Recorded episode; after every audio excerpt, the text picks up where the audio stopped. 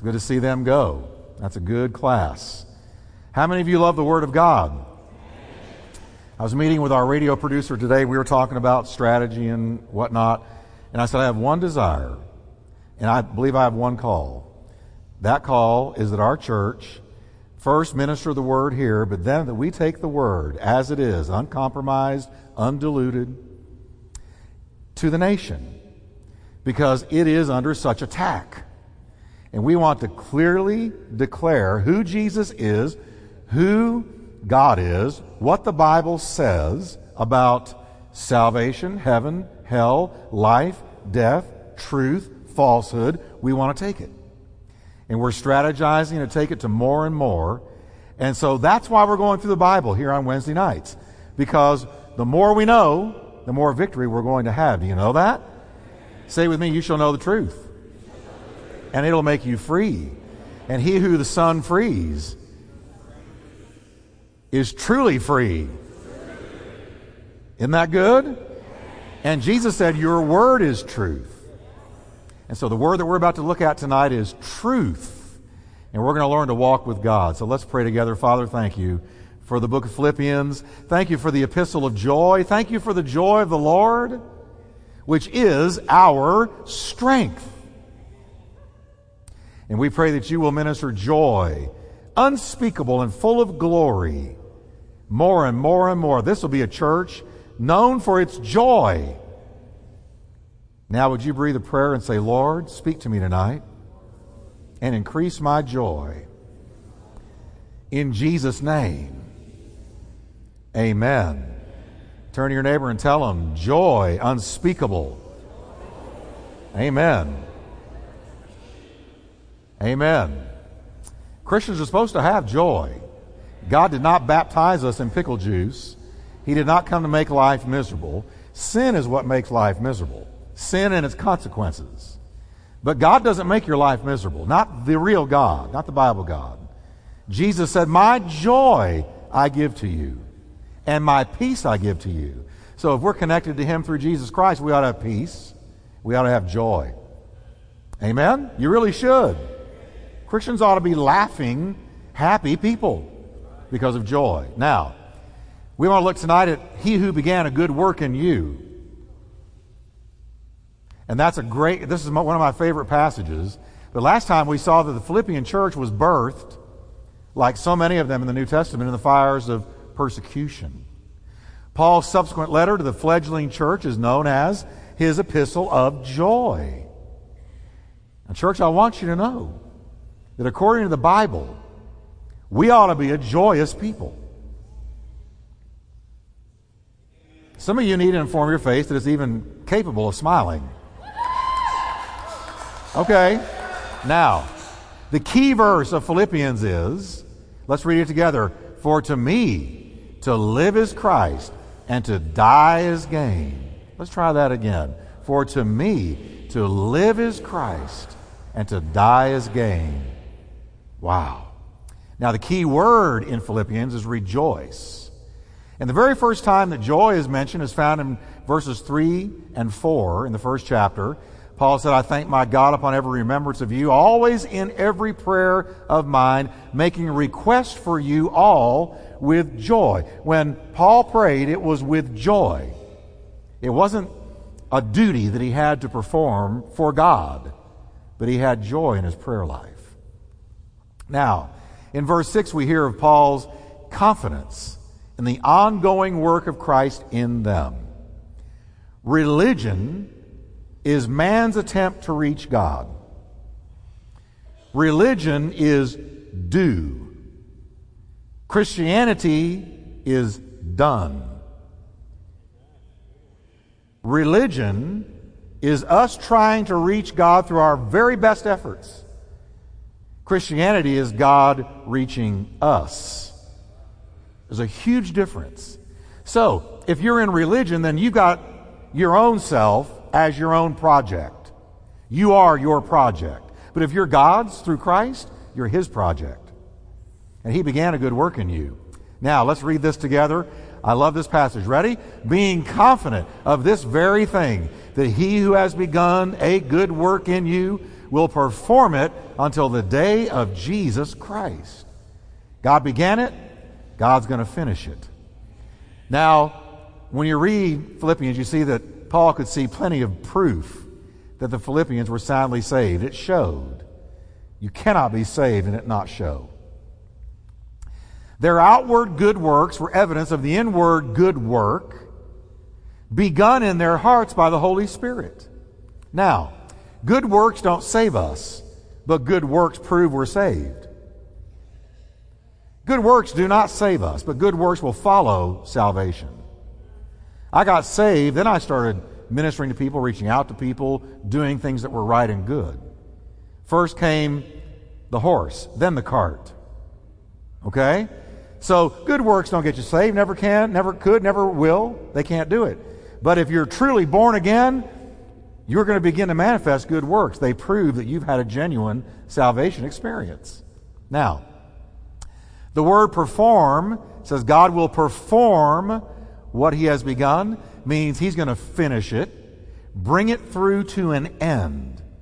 Because we are his workmanship, Ephesians says, created in Christ Jesus for good works. So we first become his workmanship, and that leads to good works that we were destined to be involved in. That's the way that it works. Now, essentially, Paul is saying that the work of the Holy Spirit uh, that he started of forming you into Christ likeness, he's going to finish it, continue it, keep on doing it until the rapture of the church. You may not be aware of it, but every single day the Holy Spirit is working inside of you. He really is. And forming you, teaching you, speaking to you, leading you, guiding you, illuminating you separating you from the world, drawing you closer to Him. It happens every single day. We may fail, and we often do, but He never does. He never does. And He never quits. Aren't you glad He hadn't quit on you? Because you would have quit on you, and other people might would have quit on you. As a matter of fact, probably. But God never says, I quit when it comes to you and me. That gives me confidence. And that's why Paul said, I'm so confident of this very thing. He who began a good work in you, he's going to keep on working until either we're raptured or go to the grave and our body is resurrected later. But his work is going to continue. Now, Paul next applauds them for their fearlessness. Now, these Philippians, as did all the churches, they really loved the Apostle Paul. Look at verse 7. Just as it is right for me to think this of you all, because I have you in my heart. Inasmuch as both in my chains and in the defense and confirmation of the gospel, you all are partakers with me of grace. We're in this grace boat together. And I tell all of you all the time, and I really mean it, it's not just rhetoric, that together we're reaching thousands and th- really hundreds of thousands of people Every day, together, we're doing it. Because you're a partaker with me of the ministry of grace. We're all in the same boat.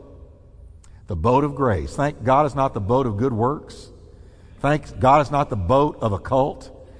Thank God it's not the boat of sin, but it's the boat of grace. And that boat floats. Now, anyone who showed Paul the hand of friendship and sympathy, might soon share his chains and his cross. It was very dangerous to side with Paul in those days. You had to really want to be his friend. Because if you sided with him, you may end up where he was. The Philippians paid no heed to the danger and they boldly stood by their apostle. They did not back down because he lived on dangerous ground in the natural. And it was bravery indeed for the Caesars were not known to be tolerant towards those suspected of acts of treason by declaring a king greater than Caesar. And that's just what Paul's message was. We will not worship Caesar because we worship a greater king than Caesar. This is why the early church was persecuted, martyred, uh, experienced all kinds of bloodshed, heartache, and pain because they refused to honor Caesar as God. So they came into all kinds of persecution for it. Now, Paul was chief among them, and his message was very clear. We will not bow to Caesar. Our only king is Christ. And they could not stand that he preached a king other than Caesar. So if you did that, life and liberty were always at stake. Could you possibly believe that it could end up that way in America? Has it even occurred to you what's going on in this country right now? Can I be a little bold right now and, and just forthright? The Obama presidency has now declared that insurance companies must provide abortion inducing contraceptives that, that are paid for by tax dollars, your tax dollars and mine. So essentially, we are being made complicit in the abortion mill. Now, I want to predict something to you. See, we used to read verses like this and go, well, wow, that was terrible back there, and, but we're in America. America's changing, friend. And I'm not here to scare you, but I am here to tell you the truth. It's changing. And I've now read this last week several nationally known pastors saying, I will go to jail before I will involve myself in that. I could name their names and you would know them. It doesn't matter. Because now the rubber is meeting the road and things are changing. Whereas the message used to be pro choice. You can choose your way and I can choose my way, and we're not ever going to get along, but at least we can choose our way. But now,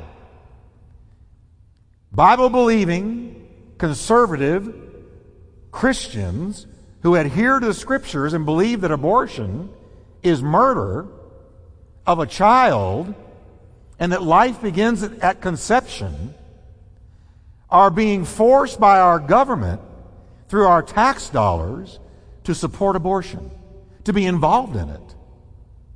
If that's not lifted, we're going to be in a very different country, and the, the game is about to change if that's not lifted. It reaches a place where you say, you know what? I can blink at a few things and I can endure a few things, but there's a line in the sand over which I cannot cross. And I used to wonder what that would be. Well, I believe this is one issue that could cause serious, serious issues in this country, especially with Christians. Uh, the Catholic Church has already risen up. I don't agree with the Catholics and all their doctrine, but I do take my hat off to the fact that they have always stuck with their convictions about abortion. And now they're being told they must involve themselves. We're being told we must involve ourselves and be complicit in it. Well, where is the line going to be drawn? Well, that's the line. That's one of them. What's going to happen? I don't know. But that needs to be lifted. And we need to pray about that heavily. Or we're going to see this country experience some turmoil we have not seen since the Civil War.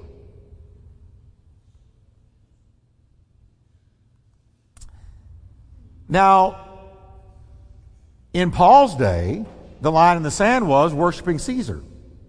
He said, We can do a lot of things, but we cannot worship Caesar. And so that was the line over which they could not cross. And they give up their lives and they give up their liberty, they give up their families, they give up their jobs, their reputations, whatever they had to to take that stand. Not only did the apostle thank them for their fearlessness, but he also thanked them for their friendship. For God, he says in verse 8, is my witness, how greatly I long for you all with the affection of Jesus Christ. Paul was such a lover of people. He gets a bad rap in our day. I, I, tell you, the more I study these letters written by Paul, the Holy Ghost using him to write these letters, the more I just am so impressed with this great apostle. I know I say it a lot. I'm going to say it again. Greatest Christian that ever lived. No doubt about it. This man, Paul. I'm not lifting him up. I'm just saying, such was the work of God in his life. I believe he's the greatest Christian to ever live. And he loved people. He says, I, I long for you all with the affection of Jesus Christ. Now, as he sat in the Roman prison from which he wrote this letter, Paul was separated from the people that he loved. His heart was to see his dear friends again. He missed them. He longed for the warmth and welcome of Lydia's home, for the hearty embrace of the jailer and his family, all of whom he led to Christ. He missed them. He said, I'm longing for you. I wish I weren't here in jail because I really want to see you. I believe if he had been free to follow his heart, he would have said, Timothy, pack the bags. We're going to Philippi. I want to see those folks. Greatly I long for you, Paul said. And I believe a wave of nostalgia swept his soul as he wrote that. He loved people. He was not out for fame, fortune, money, nothing. He loved people. Now, here's the lesson for us. Sometimes we must be very patient with God regarding the desires of our heart. Can I tell you that? Just because you've got a desire and it hasn't been met yet doesn't mean that God's not hearing you. Doesn't mean that He doesn't care. It doesn't mean that He's shelved you somewhere. Paul longed with his inner guts to see these people, but he was in prison and he couldn't. And he had to trust God. It was not always, uh, it will not always go the way we wish when we're walking with God in regards to our, our desires. We must trust Him. Listen, trust Him, His timing, and His ultimate will. God has a timing for every desire, if the desire is of God. He has a timing for it. There's a timer attached to it. And it's going to go off in God's time, in God's moment. But in the meantime, Paul said, Here I am. I can't do anything about it. So I trust God. We're going to talk about that more here at the end. So now we have the prisoner and his prayer. What was he praying for these people? Can you agree with me that whatever he prayed for them, he prayed for us? That, that whatever he prayed for them is also God's will for us? Can you agree with that? So let's look at what he prayed for them. Verse 9, can you read this with me? And this I pray, that your love may abound still more and more in knowledge and in all judgment. He said, I want you to have increasing love. I just don't want you to have dumb love. How many of you have ever been afflicted with dumb love? You know what I'm talking about? You, you love somebody and you do dumb things because you love them, or you don't exercise wisdom in your love towards them. We can do this with children. We can do this with people we're dating. We can do this with spouses. We can do this anywhere and everywhere, but it's dumb love. You know what Paul is saying? Love ain't dumb. That is God's love. First, we see him praying for love without limit. Isn't it interesting that Paul's primary concern was their love for each other? Not their power, not their money, not their fame, not for a building or freedom or opportunities, but that their love would grow. Love without limits, that it would abound. He wants us growing in love. Now, let me ask you a million dollar question today. Does the Church of Jesus Christ need to grow in love? yeah, I think so. I mean, there's some churches you can walk in, you skate to your seat. It's so cold in there. And I don't mean physically. I mean, there's no love. Nobody greets you. Nobody says hello. There's no love. God wants us growing in love. Now, John told us that God is love. He doesn't just love, He is love, so He loves. He is love, so He loves us. God so loved the world he couldn't help himself. He gave his only begotten Son, the best that he had. Now, that being so, shouldn't we as God's offspring exhibit love above and beyond a depraved and lost world? Jesus said, Your righteousness ought to exceed the righteousness of the scribes and Pharisees. Your love, your knowledge, your wisdom, your walk, your character ought to exceed that of the scribes and Pharisees. Now, the word knowledge, he said, I want you to love, but I want you to love with knowledge. It's from a Greek word meaning precise knowledge. Knowledge acquired by experience. The result of learning. How many of you have experienced dumb love, and when you experienced dumb love, you learned some lessons. So now you can love, but it's not dumb anymore. You've learned there's a difference between dumb love and love with knowledge. Doesn't take very many heartbreaks, very much pain, very many bad experiences for you to go, you know what? next time I really fall and I really love some person, I'm going to mix it with knowledge. I'm going to be smart with it. I'm not going to do stupid things and walk in dumb love because those that walk in dumb love end up burned. Now, the word for judgment, he said, not just with knowledge, but I want you to love with judgment. And that means perception or discernment. It occurs only here, only in this one verse in all of Scripture. The idea is that God's love operates within the limits of wise experience and careful discernment. God loves us, but He does not love us with dumb love. Now, God's love is not foolish. A parent who loves his child in knowledge and in judgment will not indulge his every wish, nor will he withhold his rebuke and discipline from him or her, will he? Because if you withhold discipline and let them have whatever they want, that's dumb love. God wants us to have love mixed with knowledge and discernment. Okay? Now, likewise, God's love will always do what is truly best for those he loves. Now, not only does he want us walking in love that is smart, knowledge, and discerning, knowledgeable and discerning, but Paul also had a great desire for the Philippians to be sound in their doctrine of Christ. This is one of my great burdens as a pastor, this right here. Doctrine sounds so dry, so dead, so boring. But you know what? Doctrine will save your soul.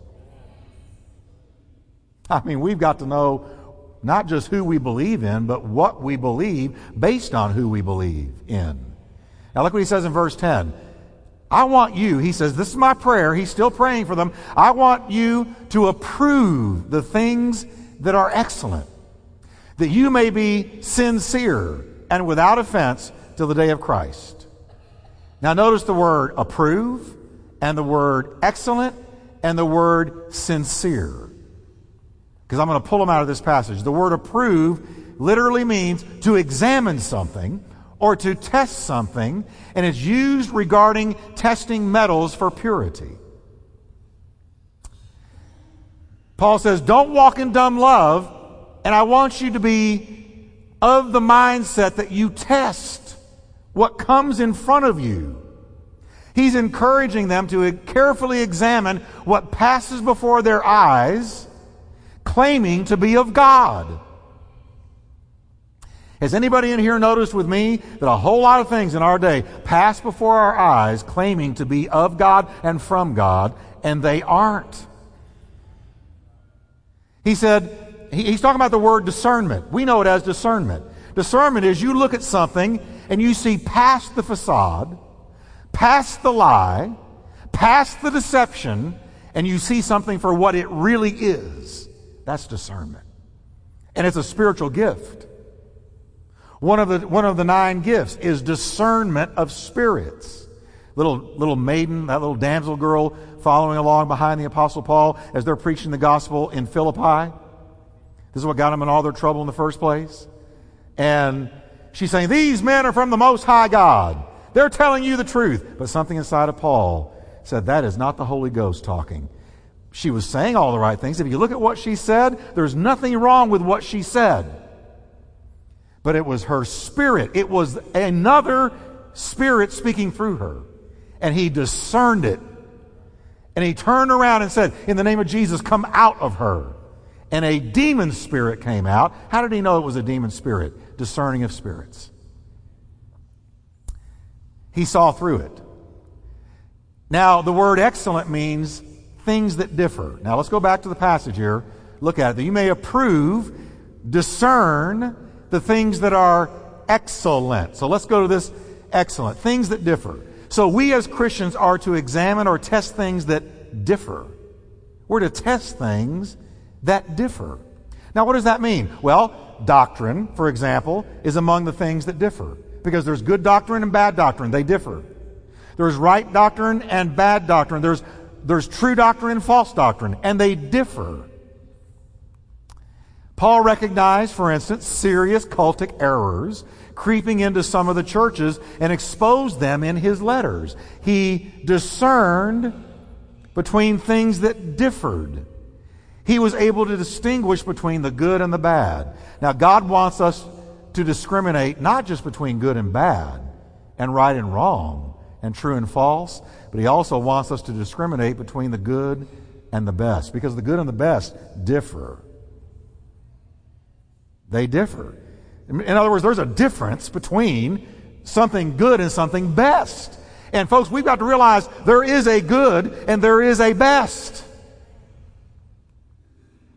As somebody once said, the good is the worst enemy of the best. I don't know about you, but life is short and then you die. I want the best while I'm alive. I want the best. That means I want God's highest purpose for me. I don't want the good. I want what's best. I want His highest. Don't you? And, and, so I think we can sometimes get a spirit of settle for. You know what a spirit of settle for is? I really don't want to fight the fight, so I'm going to settle for. I really don't want to see this thing through, so I'm just going to settle for. Well, you know, I'm probably never going to do any better, so I'm just going to settle for. God says, No, I got a best for you. And if you'll just hang tough and believe me and fight a little spiritual fight, I'll carry you through to the best. But I want you to learn to discern between what is good and best. Test things, Paul advised. Run what comes before you, claiming to be of God, through the sifter of his word. Don't mistake a person's charisma for God's anointing. In America, we worship charisma. We worship talent. We worship giftedness. But you know what? None of those things are anointing. Charisma and talent are natural gifts. Anointing comes from God. But we'll see somebody with a little bit of charisma and we, and we go, oh, they're anointed. You better test it. You better discern it because anointed people lead people astray all the time. Pray for clarity. Don't get in a hurry. Wait for God to confirm His will. I'm telling you, this, this is coming from the Father heart in me, which comes from the Father heart of God. If you were my children, I would say to you, listen, pray for clarity before you make a major decision. Don't you get in a hurry. Wait for God to confirm His will. Say, Lord, show me if this is good or best. Show me if this is right or wrong. Help me to discern the true nature of this thing. The Bible promises God will never upbraid you for asking for wisdom. He never, ever will. Now, Jesus warned that in the last days, many false Christs and false prophets are going to appear and deceive, if possible, even the very elect. How could that happen? How could the very elect be deceived? It's easy when God's people fail to examine and test them that differ. I believe one of the great tragedies of today's church is a woeful lack of discernment. The unwillingness or lack of understanding how to test and examine what comes before us claiming to be of God. There's all kinds of things that parade in front of us today that claim to be of God, that with time and prayer you realize that's not of God. Too often we don't test teaching or a person's character and lifestyle. Look beyond that charisma and find out how a person lives. Or their claims to having heard from God. God help us to come into line with Paul's prayer that we would discern things that differ. Anybody say amen? amen? We are also, says Paul, to be sincere. Everybody say sincere. Now, you think that means honest. That's not what it means. And without offense. The word sincere means this to be tested by the sunlight or of unmixed substance. Now, let me tell you what it means. Let me take you back, give you a little history, a little bit of background. In Paul's day, if an unscrupulous sculptor carved too deeply into the marble, uh, he would put wax into the cut to hide his mistake. So he's sculpting, and, and he knows he's going to sell this sculpture, he, and he's cutting away on this marble, and he goes too deep. He goes, Oops, I didn't want that there. But he looks around, he gets a candle, pours a little wax into it, smooths it over, and moves on with his work. He would put wax in the cut to hide it. Now, since the wax looked like marble, the craftsman could deceive his customer until the statue was tested by the Mediterranean sun. And guess what happened? You get this statue, you're home, you're excited, you set it up, there's this beautiful statue. Let's say it's an angel with wings. And all of a sudden, as the sun rises, you see drip, drip, drip, drip. and you realize, I've been had. Because look at that gash in that beautiful statue that I paid for. The hot sun would melt it, and the customer would discover it's too late. Too late to get my money back. It was of mixed substance. When God says, I want you to be sincere, He doesn't want us to be of mixed substance. He doesn't want us to have wax. So, wise customers back in Paul's day learned to write without wax into their contracts. So they would make the guy sign, This is without wax? Oh, yeah, it's without wax. So if it melted, he took it back and said, You said without wax. Here's my contract. Give me my money back. Put simply, we're not to be of mixed substance, that is, hypocritical or duplicitous in our lifestyles. What we say that we are is what we should truly be. No wax. Everybody say no wax. No wax. And isn't it funny? You get into some trial and tribulation, and how many of you ever had wax melt in the trial, in the heat of the trial and tribulation? That's what trials and tribulation are for. They purify us. Because guess what? We all got wax. You get into those trials and tribulations, and it starts melting parts of you start kind of sinking and caving and you start grumbling and complaining. You thought your faith was so strong before you know it, here's this wax. But the good God, He comes and just scoops the wax away and heals the gash and makes you stronger. He doesn't want to give you back. That kind of honest living in God's sight will result in the next verse. Quote, verse 11, being filled with the fruits of righteousness which are by Jesus Christ to the glory and praise of God. Now, fruits of righteousness. The word righteousness refers to doing simply what is right. That's the fruit of righteousness. You're doing what's right. Jesus went about everywhere. Jesus went about everywhere doing good and healing all that were oppressed of the devil. I love Something in me is fed when I go just do good. Bless somebody, help somebody, pray for somebody, help somebody that can't do anything in return for me. Just go out there in the name of the Lord and do what Jesus did. It, it feeds something in me. It, it blesses me. It edifies me. But here's what we do in our day. Instead of doing what is right, we ask ourselves this question Is this course of action going to be popular? Or does it make me feel good? Because it's all about me, you know. Or is it going to benefit me? Because again, it's all about me, myself, and I. That's my Godhead. But the Christian must ask another question Is this right? Is it right? Not popular, not beneficial, but is it right? And then you do what is right. Now, Paul first discussed the prisoner and his prayer. Now he focuses on the prisoner and his purpose, and this is where it's really going to get good, although it's already been good. Amen? Now let's look at this. According to Paul, his imprisonment and ever present chains were, say it with me, divinely planned.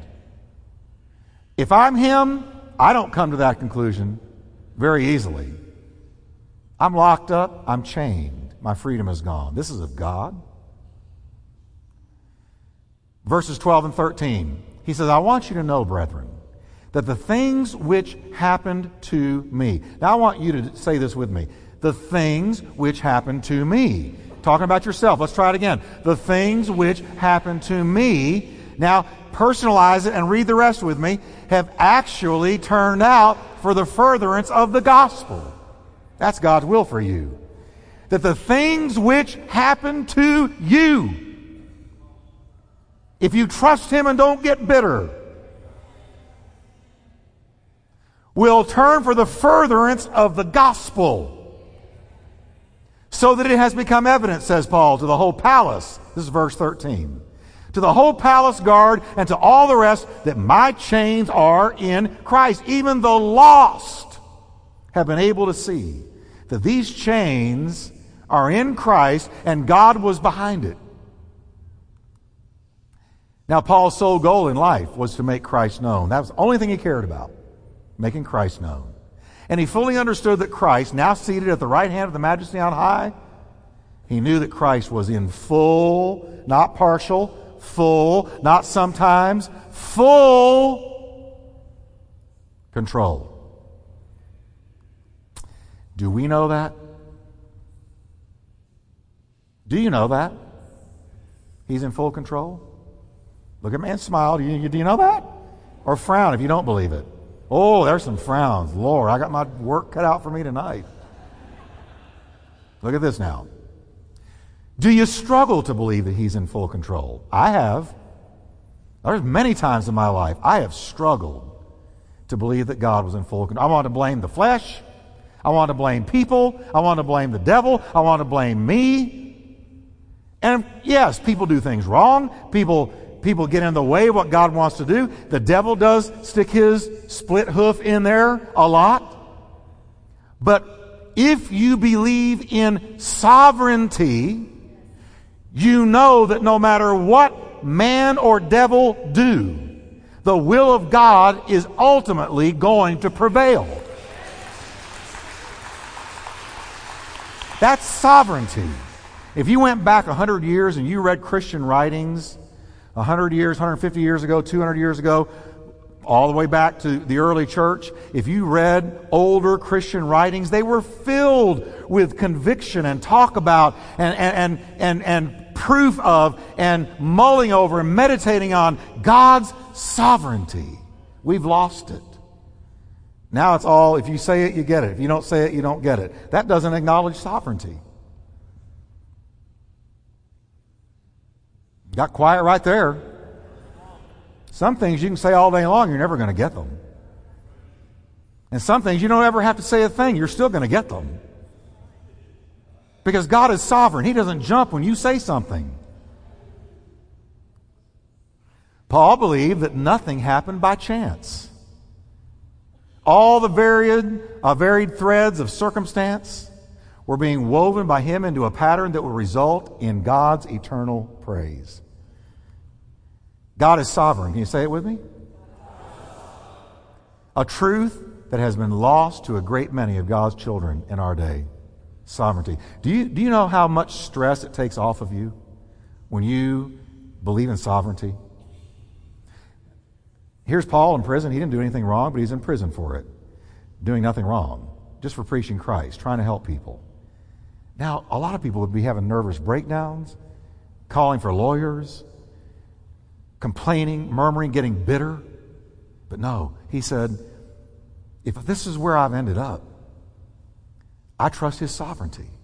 One poet wrote, I love this, not till each loom is silent and the shuttles cease to fly shall God reveal the pattern and explain the reason why. The dark threads were as needful in the weaver's skillful hand as the threads of gold and silver for the pattern which he planned. Isn't that nice? Don't you love that? As we so often say, when you don't understand God's hand, trust his heart. A lesser man would have questioned God's ways, fretted over his enforced inaction, and perhaps become embittered. Not Paul.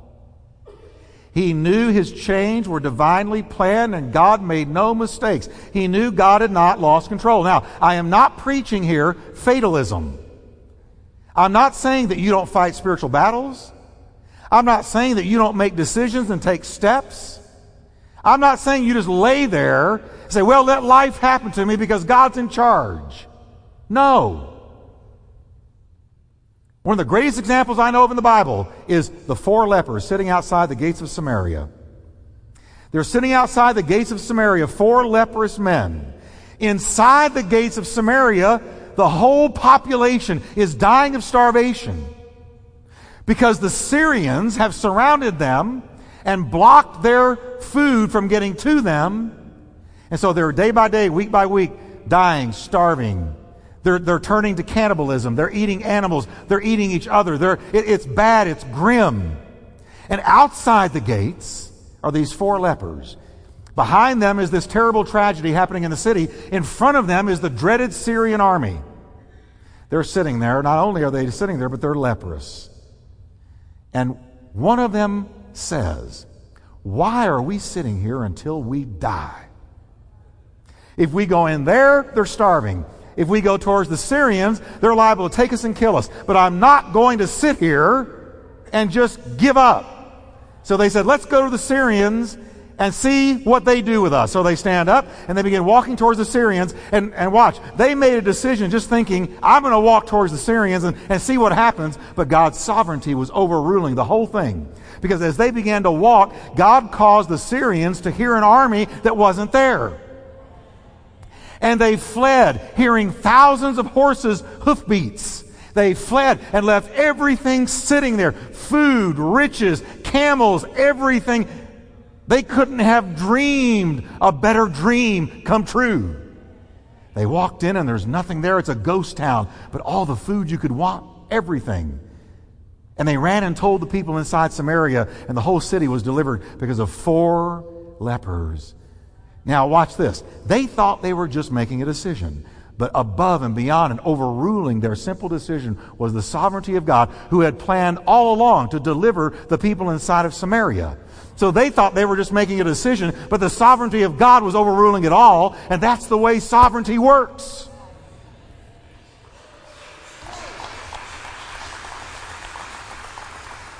What can I preach on that? But I got to finish this tonight. Because I, I, I know sovereignty is real. God is sovereign. Now, Paul viewed his chains as a challenge rather than a problem. If he could not go, then he would turn to prayer and his pen. Thank God he did. A man of action like Paul would perhaps never have written as much as he did had he not been placed in solitude. The results of his chains that he said were of God are rich indeed. Watch this. His letters to the Ephesians, Colossians, Philippians, and Philemon were all penned in prison. Can you imagine not having Ephesians? Can you imagine not having Colossians? We wouldn't know about the armor of God. We wouldn't know about sovereignty as he talks about in Ephesians. I mean, you talk about rich, rich, rich, but they were written because he was in prison. Second benefit, a wide circle of people in Rome, including Roman guards and members of the palace staff, Caesar's household, were won to Christ during his incarceration. And third, the church was greatly emboldened to preach the gospel without fear. Look what it says. And many of the brethren in the Lord have grown bold in Christ through my chains. Look at all that happened because he ended up where he did and trusted sovereignty. Let's stop here and ask ourselves a question in closing. If Paul could trust that God was in control, even while locked up in prison, can we trust the sovereignty of God in our own lives? Can you? Where in our life do we doubt that God's in charge tonight? Where do you, where do you doubt that God's in charge? Some of you thinking, where's Mr. Wonderful? Where's Miss Wonderful? Uh, where's that better job? Why do I have these pains? What, what, you know, what? Yeah, there's some areas I don't trust. Well, now that we've identified the place, can we place our trust in God to bring glory to Himself in our situation? It was this positive, faith filled attitude is how Paul was able to maintain a joyful heart. Joyful heart even in trials and tribulation. May God help us do the same. Can we stand together? Next time, look what we're going to be on how to handle the green eyed monster jealousy.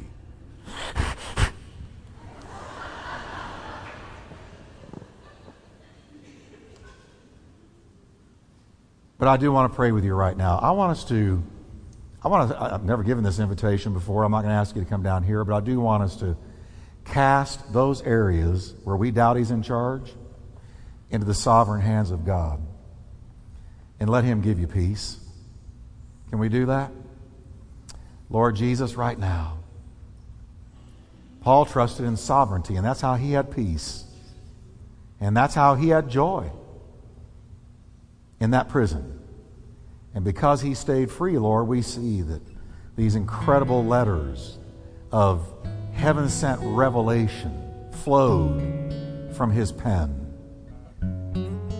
Roman guards and Caesar's household came to Christ through him. We see benefit after benefit. And so, Lord, right now, we cast, and I want you to fill in the blank. I cast, and you fill in the blank, the area where I am struggling to believe and trust and rest in your sovereignty. Give it to Him.